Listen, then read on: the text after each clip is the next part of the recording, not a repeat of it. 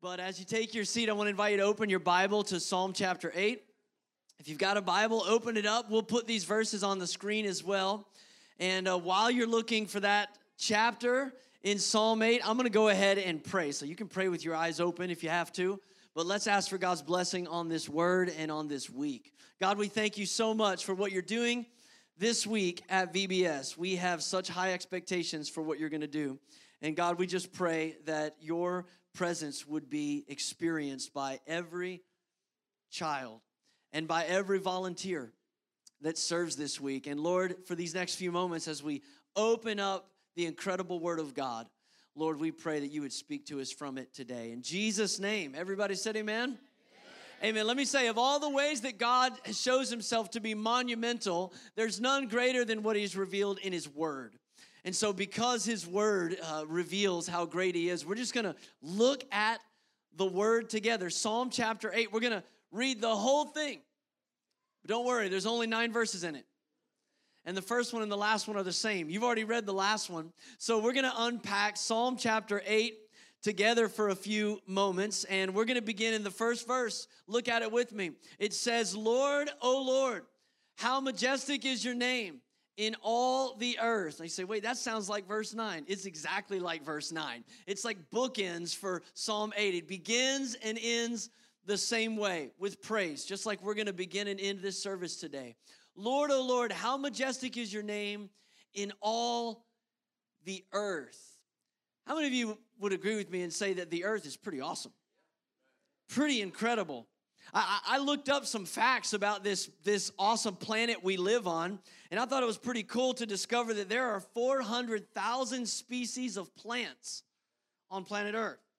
There are two hundred thirty thousand species of fish. It's amazing that there's that many fish, and we, we can't catch them. I fished for three days earlier this year. I didn't catch any of them. That's discouraging. There's five thousand four hundred sixteen types of mammals. There's ten thousand types of birds, seventeen thousand eight hundred two species of reptiles and amphibians, and there's seven point four billion humans on the earth. Isn't that amazing? And, and of all of those things that, that I just mentioned, ours is the only planet in our solar system that has any of that. Pretty incredible, this planet that we live on. So I brought a globe up here with me just to illustrate how awesome Earth is. Now, some of you, I know it's summertime, and some of you kids, you might think that, you know, you, you're just, you're doing good because you're sitting really still in church this morning the way you should. Well, I want to tell you, you are not sitting still in church this morning. In fact, Earth is spinning at one thousand miles per hour right now. He, he knew. He said, I told you. I told you. Pastor just fact-checked you, Mom. What's even more amazing than that is while we're spinning one thousand miles an hour, making a celestial three sixty every day, we're also hurling through space at a velocity of sixty-seven thousand one hundred eight miles per hour, making our trip around the sun this year, flying at that pace, which means that even on the most boring, slow day of summer, when you're just laying around on the couch doing nothing, that means in that day you have traveled one million five hundred ninety-nine thousand seven hundred ninety-three miles through space. You've been busy this morning. Isn't it amazing, this earth that we live on? And David said, how majestic is your name in all the earth. And as amazing as the earth is, it's not enough to contain God's glory.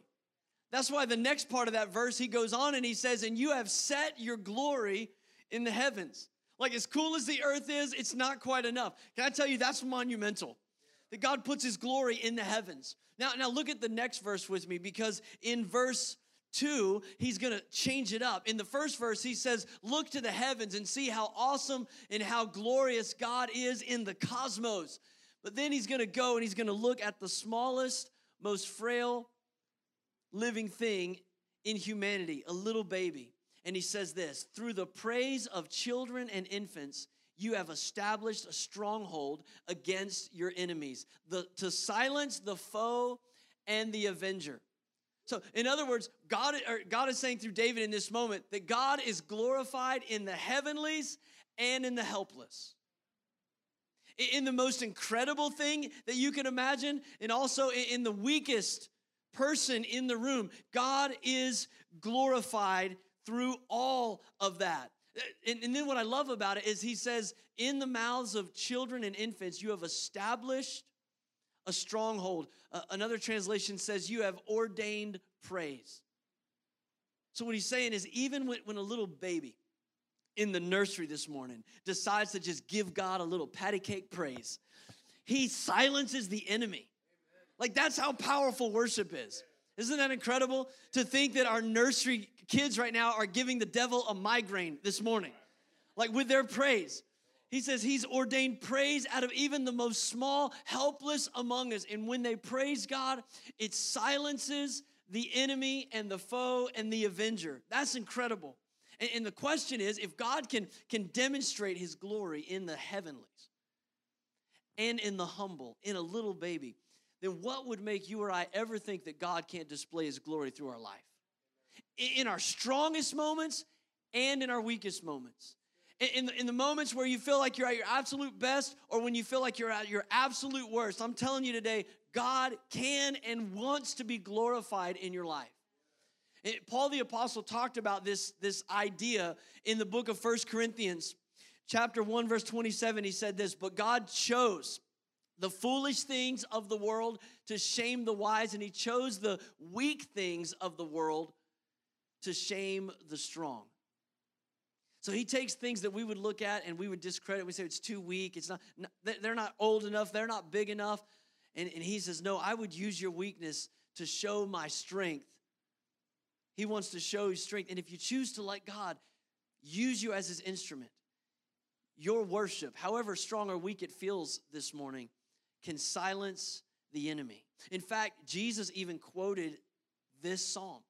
He quoted these words. I'll, I'll set up the scene for you. He's in the temple and, and he's, he's healing people. There was crippled people there, and Jesus touched them, and all of a sudden they got up and walked. There were blind people there. Jesus touched them. All of a sudden they could see. And, and so you can imagine like how excited everybody is. People are just, I, I mean, the temple court is abuzz with excitement. Even the little kids, the Bible says the kids were running around and they were singing, Hosanna, Hosanna to the Son of David. They're singing in church and they're running around, and the religious people saw that and they got mad. I said, can you believe these kids running around in the temple court singing these songs? And they went up to Jesus and they asked him about it. It's in Matthew twenty-one. Verse sixteen, they said, do you hear what these children are saying? They asked Jesus. Yes, he replied. And then he, he quotes Psalm eight two. He says, have you not read from the lips of children and infants? You, Lord, have called forth your praise. He quotes that verse to him. And this, this is what's so cool about Jesus. He doesn't just quote the verse to him, but in that moment, he's giving it context.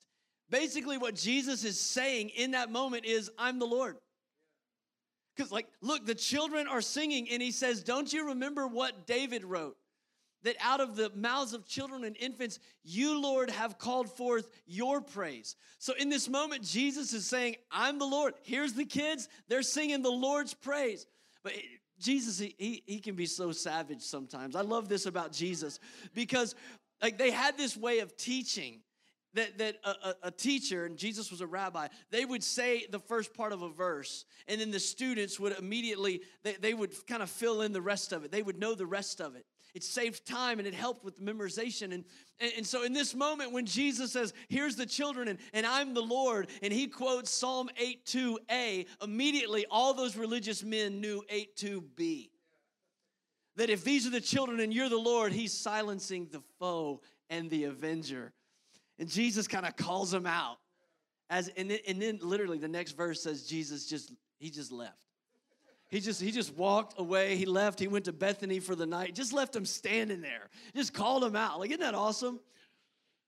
The Word of God says that that Jesus has ordained that we would praise him. And I don't know about you, but I don't want to be on the side of the silenced ones. I don't want to be, because God's going to be worshiped. Philippians says every knee will bow, every tongue will confess Jesus is Lord. I don't want to be the ones that are silenced by the worship of God's children. I want to be on the side of the cosmos. I want to be on the side of creation. I want to be on the side of the children of God that say, Lord, our Lord, how majestic is your name in all the earth. Anybody with me on that today? And when you do that, your worship's powerful. It's powerful. Look, look at the next verse with me. Verse three says this. When I consider, I don't know why I have a chair up here. I never sit down. I thought I'd try it. This is the first time I sat down in it. When I consider the heavens, the work of your fingers, the moon and the stars, which you have set in place. Have you ever considered the heavens? You should. I mean, I have a telescope back here, and if you look, if you if you look through this telescope, you're going to see a lot more than what David saw. Now, now, when David said, I consider the heavens, probably out there, you know, without all the light pollution that we have, he might have been able to see as, as many as five thousand stars. Maybe if we were out in Monument Valley right now, you know, out along the Arizona-Utah border, and, and, and we were looking up out there, maybe we could see two or three thousand stars, maybe more with our eye. But if we had a, a telescope, even a four-inch telescope, we wouldn't be able to see five thousand stars. We'd be able to see two million stars. And if we actually had one of those big, like two hundred inch mirrors in one of those observatories, scientists tell us we could see as many as a billion stars. David said, when I consider the stars. Have you ever considered that? I, I want to show you a picture of, of how big Earth is compared to the sun. And, and the Now, we're, we're that little blue dot on the left over there. If you can see, some of you can't, you can't, you can't see the blue dot because you're too old for V B S. But, but it's above the word earth, okay?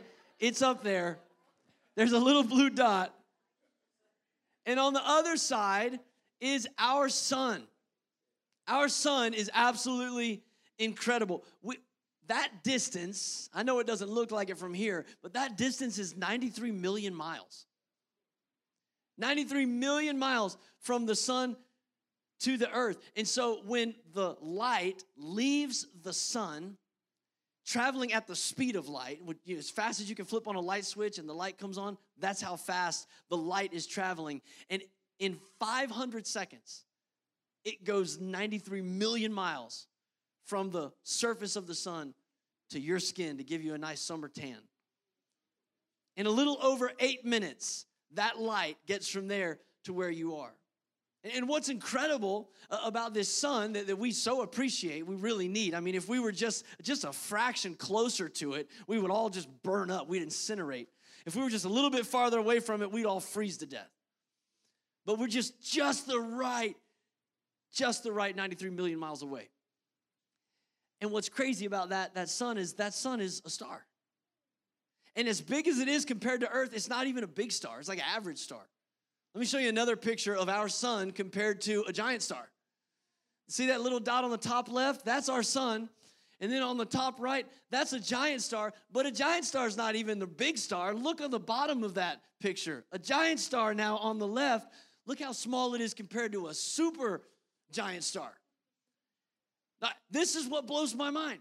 David says, when I consider the moon and the stars, the work of your fingers, like God, God made those with his fingers, the moon and the stars, which he set in place. I, I think we ought to just consider the stars for a minute. Then he says in, in the next verse, what is man? That you are mindful of them. Human beings, that you care for them. I mean, that's a good question when you consider the stars. When you consider the stars, he says, what is man? What is mankind that, that you're mindful of them? But here's what I love about what David said. He, he doesn't ask the question in a negative way. He doesn't even ask it in a doubtful way or a skeptical way. He actually, he never questions that God is mindful of man. He doesn't doubt that God is mindful. When I consider the stars, when I consider mankind, he knows he's mindful. He just wants to know why. Like, I just can't believe it. When I when I think about our, our solar system, when I think about all the species on the earth, when I think about mankind, I can't believe that you're actually mindful of us. In the same way that you can experience God's glory and majesty by looking out through a telescope into the heavens, you can also experience it by looking at man through a microscope. You can see how incredibly majestic our God, our Creator, actually is. In fact, if you could, if you could just take one strand of D N A out of just one cell of your body and stretch that strand out, it'd be six feet long. I think we have a picture of a, of a strand of D N A up here. Now, what's amazing about that is you have trillions of cells. So if just one strand of D N A could be six feet long, your trillions of cells would be billions of miles of D N A. In, in the smallest body here in this service, billions of miles of D N A. That means that your D N A, just one person, your D N A could stretch all the way ninety-three million miles to the sun and back sixty-one times. That's monumental. That's incredible to think about. And what's amazing about our complexity is that God knows us. Like, he knows every detail. In fact, Jesus said this in Matthew ten thirty. Jesus said, even the hairs of your head have been numbered. Every hair. He didn't say they've been counted. Because, I mean, let's be honest, for some of us, that would be easy. Like, I could do that. Some of you guys. He said they're numbered. Like, he remembers good old seven hundred forty-three that went out the drain, like, back in your twenties. Like, they're numbered. He knows all the hairs of your head. And what's so amazing about this God that, that, that formed the moon and the stars with his fingers is that he did the same for us. So that, I don't know if any of you kids have projects you're doing this summer, like keeping yourself busy, but uh, Morgan, my oldest daughter, she she decided to learn how to crochet this summer. So, you know, she did what I guess any kid does today. She went to YouTube University and just, you know, figured it out. And so she's been crocheting. She made this bag. Like, it's pretty good, right? With with this. Like, she she made so- she made a pair of socks. Like, we're just like sitting watching movies, and she's over there, you know, just making stuff, which is awesome. And then this last week, you know, we're in the in the middle of the summer flow. My youngest daughter, Mallie, she's like, I think I want to learn how to crochet too. So she got on YouTube, and, and she figured it out, and she she took all the trash bag or the uh, the grocery bags out of our pantry, and and she made she crocheted this bag out of bags. I was like, that's pretty cool. So this is the bag bag. The bag bag. I think it could sell. But what blows my mind about, like, that you could you could knit this together. You could you could just you could just crochet this. The Bible says in Psalm one thirty-nine that God knows you full well. He knows you. He he created your inmost being. It says he knit you together in your mother's womb. The same fingers that, that knit you together formed the moon and the stars and the giant stars and the supergiant stars. Think about it. This same God. So I, I want the worship team to come back, and, and I, I want to finish reading together what he says as he says, when I consider the heavens, the, the moon and the stars that, that you made with your fingers, what is mankind that, that you're mindful of them? And then he begins to think about us, mankind. He says in verse five, you made them, talking about people, a little lower than the angels, and you crowned them with glory and honor. You made them rulers over the works of your hands. You put everything under their feet, all the flocks and the herds and the animals of the wild, the birds in the sky, the fish in the sea, all that swim in the paths of the sea. So he says, of all the things, of all the species and the plant life, of everything that he made, we were the only ones that he created in the image of God. And all these other things that he made, he made for us to rule over. So think about this. Of all the incredible things that God made, and of all the things that he's doing right now, he did it for us. He did it, he did it for you. He did it for me. And then it's no wonder after thinking about all that, he gets to the end of his little song. And it's verse nine. We're going to read it again. He says, Lord, help me. Our Lord, how majestic is your name in all the earth. Like, how, how else could you respond to all of that and not say, Lord, our Lord, how majestic is your name in all the earth? So I'm going to invite you to stand with me all over this room. I read a statement from C S Lewis this week. It was a good reminder for me. He wrote this back in nineteen fifty-eight in a work called Reflections on Psalms. Here's what he said. But it should be remembered that the Psalms are poems, and poems intended to be sung, not doctrinal treatises, nor even sermons. The reason I read that to you is because it's a good reminder to me that the reason David wrote this and the reason that I'm talking about it is not for the sake of a sermon or for us grasping all the doctrinal truth. It's to inspire worship. Like when we consider the heavens, when we when we look into the cosmos, when we look at creation, when we look at little children, we ought to respond and say, Lord, our Lord, how majestic is your name in all the earth. So we're going to lift our voices for a moment. We're just going to respond to God, and we're going to sing these words. How great is our God. Encourage somebody else to sing with you. Come on, lift your voice. Well, let's give him praise one more time. Would you put your hands together for the Lord? Amen. Amen. Listen, I, I need you to know something. This is so important.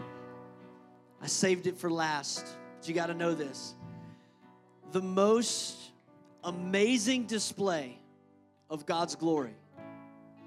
It's not in the cosmos. It's not in creation. It's not even in children, as amazing as they are.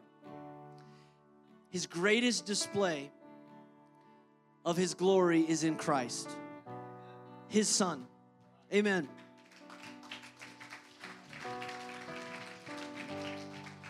The book of Colossians says that Jesus is the fullness of God in bodily form.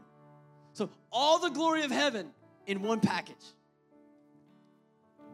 And, and Jesus is the only one that had all that glory in heaven, stepped out of it, and was knit together in his mother's womb so that he could experience God's glory as a newborn baby.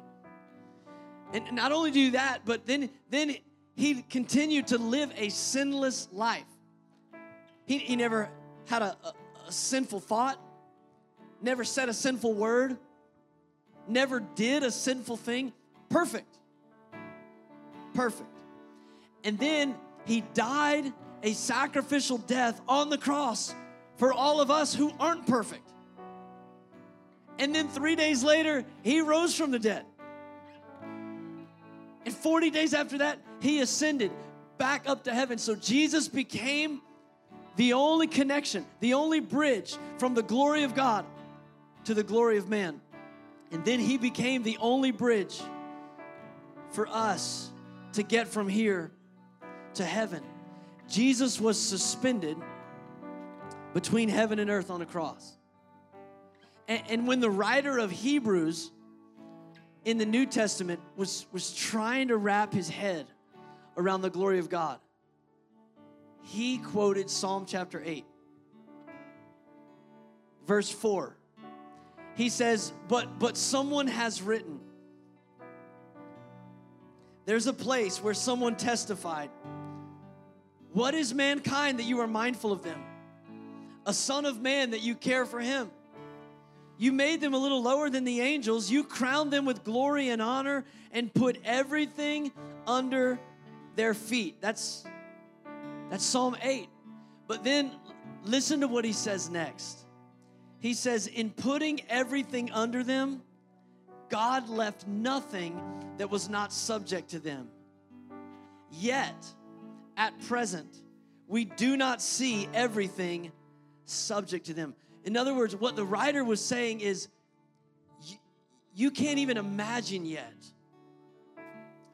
what it looks like to rule and to reign in Jesus' kingdom. Like when, when God made Adam and Eve and put them on the earth, they said, I, I want you to rule over this. You're gonna, you're gonna be the, you're gonna be in charge of this earth. But then the Bible says you can't even imagine what it's actually gonna look like to rule and reign. You have no idea what it's really gonna be like to have everything subject to you. The Bible says that, that one day we're gonna rule and reign with Christ in his new kingdom. The Bible says that he's the King of Kings. So the people of God are gonna have an incredible responsibility in the new heavens and the new earth. And, and I'm not trying to explain that to you, because the writer of Hebrews said you can't get it anyway. Like you don't, you're not gonna understand that. But look at what he says next. But but even though you don't understand that, we, we do see Jesus, don't we? We do see Jesus, who was made lower than the angels for a little while. Not long, but he left heaven and he was made lower than the angels, and he lived as a man. And now, now that he went to the cross, now that he rose from the dead, now that he's back at the right hand of God, he is crowned, it says, with glory and honor, because he suffered death so that by the grace of God, he might taste death for everyone. I don't care what you say about how awesome God is in the heavens or how awesome God is in the earth. It counts for nothing unless you understand how awesome God is in his Son. God revealed himself to us to the fullest measure in the person of Jesus. So we sang like, "How great you are." Sing with me, "How great."